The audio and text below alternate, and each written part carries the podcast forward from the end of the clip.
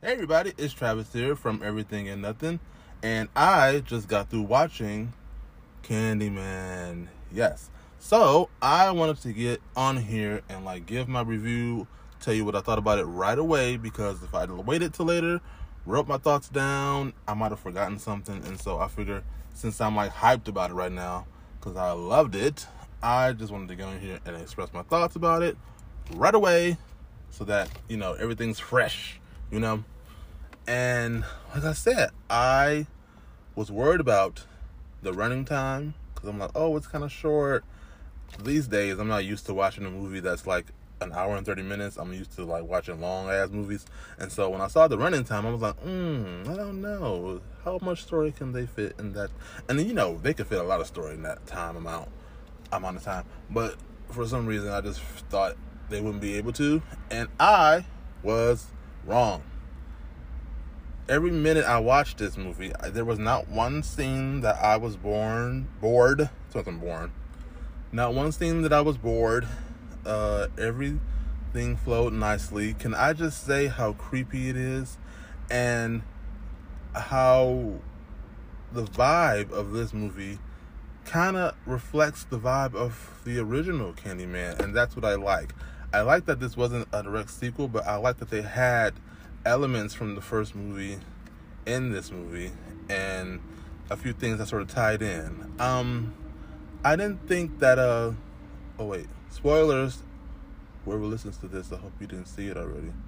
But at first, when I heard about the movie and then I watched the trailer, I wasn't sure if they were going to do this, but I was very surprised to see that the main man, the character in the movie, that he was actually the baby from the first one. Yep, he was the baby from the first one. And I'm sure if you're a fan of the first one, you probably would have figured that out. But I didn't think they would go that route because I figured everyone would say that, everyone would think that. But no, they actually did it, and they revealed it in a nice little way. I won't spoil that.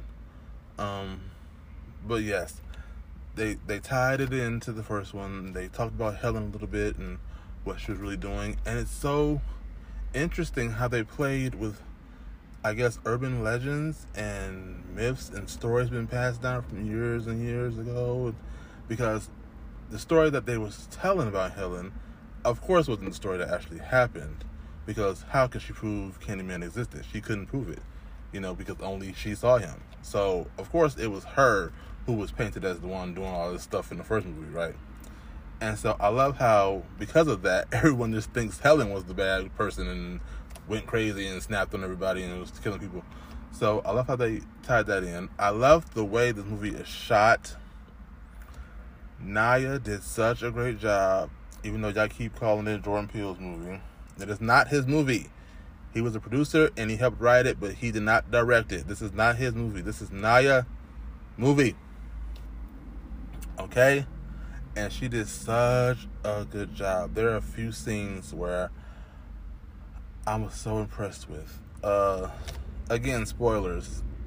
The one that came to mind that I really enjoyed was the scene in the bathroom where the girls get killed, the high school girls. Um, and the compact from you know the makeup compact, how it slid right under the stall that the other girl was in, and how you saw the reflection in the mirror of the compact, and how you saw Candyman in there. I love that scene. I love the scene where Anthony uh, was at the critic's house, art critic's house, and when he runs, first of all, that whole mirror scene was so amazing. Uh, was so oh, it was so good, and then and it was so scary, and you didn't know if you wanted to look, and the, the way they had the way the Candyman was creepy.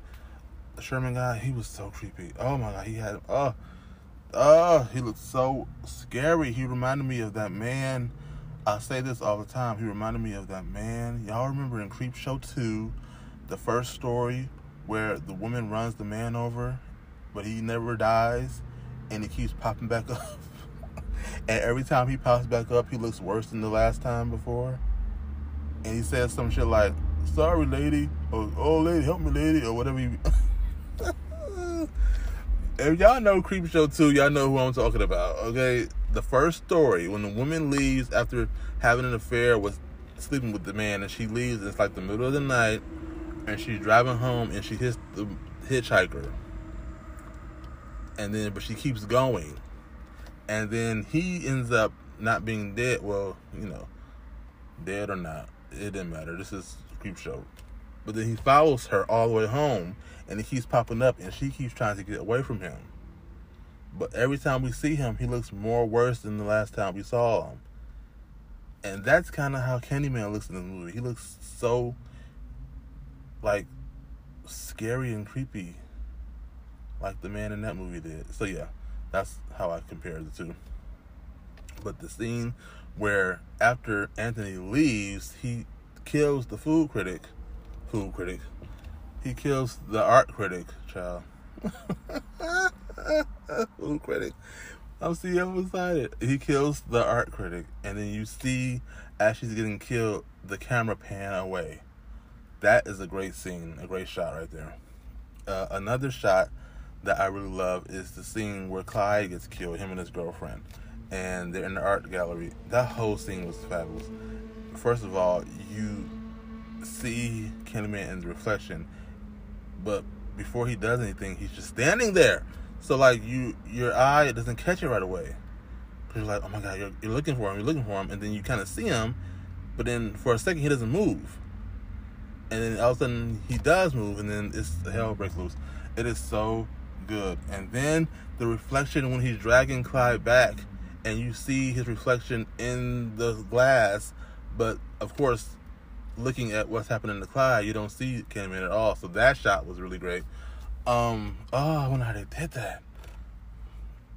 Yeah, so that's just a few that come to mind. I don't want to keep saying it, but the story is also really good because it ties in not only what was going on in the neighborhood at the time, but the stuff that's still going on in the neighborhood at the time. Because they talk about Cabrini Green, but the stuff that still goes on, just period, with black folks. They tie that into the story in a very you know, good way that's not ham fisted and too on the nose about what's going on with police and black folks. They tied in just well enough to give you the idea of what you know it was like back then and what it's still like now. And the ending does a great job at elaborating on that as well. And I'll leave that there. Um, so yes, this is the best movie I've seen this year. The best horror movie I've seen this year, mind you. First was Fear Street, so it's tied up there with Fear Street trilogy. Um, I, I recommend it. I really recommend it. It really does the original justice. It's its own thing. It's its own. It's very much its own movie. I just recommend everybody go see it. So claps, claps for everybody involved. Um, I don't know how you you can always make a second one. You know, because the spirit of Candyman is not just in one man, as you find out in this movie. The spirit of Candyman is all of them because all of these, and that's another thing I want to elaborate on real quick, is how each how folklore and stories and myths from generations and generations are passed down and how stories are told. And then similar to what happened with Helen, how everybody just blamed her for what happened and how that story sticks. And also how the story sticks with Candyman himself, how he said Colman's character, how he was saying that there isn't just one Candyman. Something like this happened to Sherman, then somebody else, somebody else, and then all that back to the Candyman we saw in the first movie. And basically, what they're saying is that instances and stories like this that happen are, are passed down through generations through generations, and basically everybody is given that moniker because he said that's how the neighborhood and that's how people in the community community deal with what happened to these men. They, I guess, they make them urban folklore and that's I get that because you know how stuff stories in the neighborhood start out, and then you grow up hearing about a story that your parents told you growing up about what happened in the neighborhood to so and so and so and so. It's kind of like that, and so when they hear about what happened to Sherman, the Green, uh, Green projects, and then how it was still happening even after he dead, died. So that like he wasn't even the one giving candy, razor blades to the kids. But then I don't know if they ever found out who did. But yet this stigma, this story was attached to him because people in the neighborhood thought he was the one doing it because he was weird. So therefore, he must be the monster. He must be. And then how that story just carried on, carried on. People said they still saw him and stuff. So it, it it ties into how we tell stories from the past and how they really don't die out like that, and how they're not always true, and how the person that it happens to isn't always the guilty party. You know. So yeah, I want to elaborate on that a little bit. But yeah, go watch Candyman. Really good. I will talk to y'all later. I'm gonna go now. It's hot in this car. That's what I'm recording in. It's not hot outside, but it's hot in this car. All right. Be kind. See you guys later.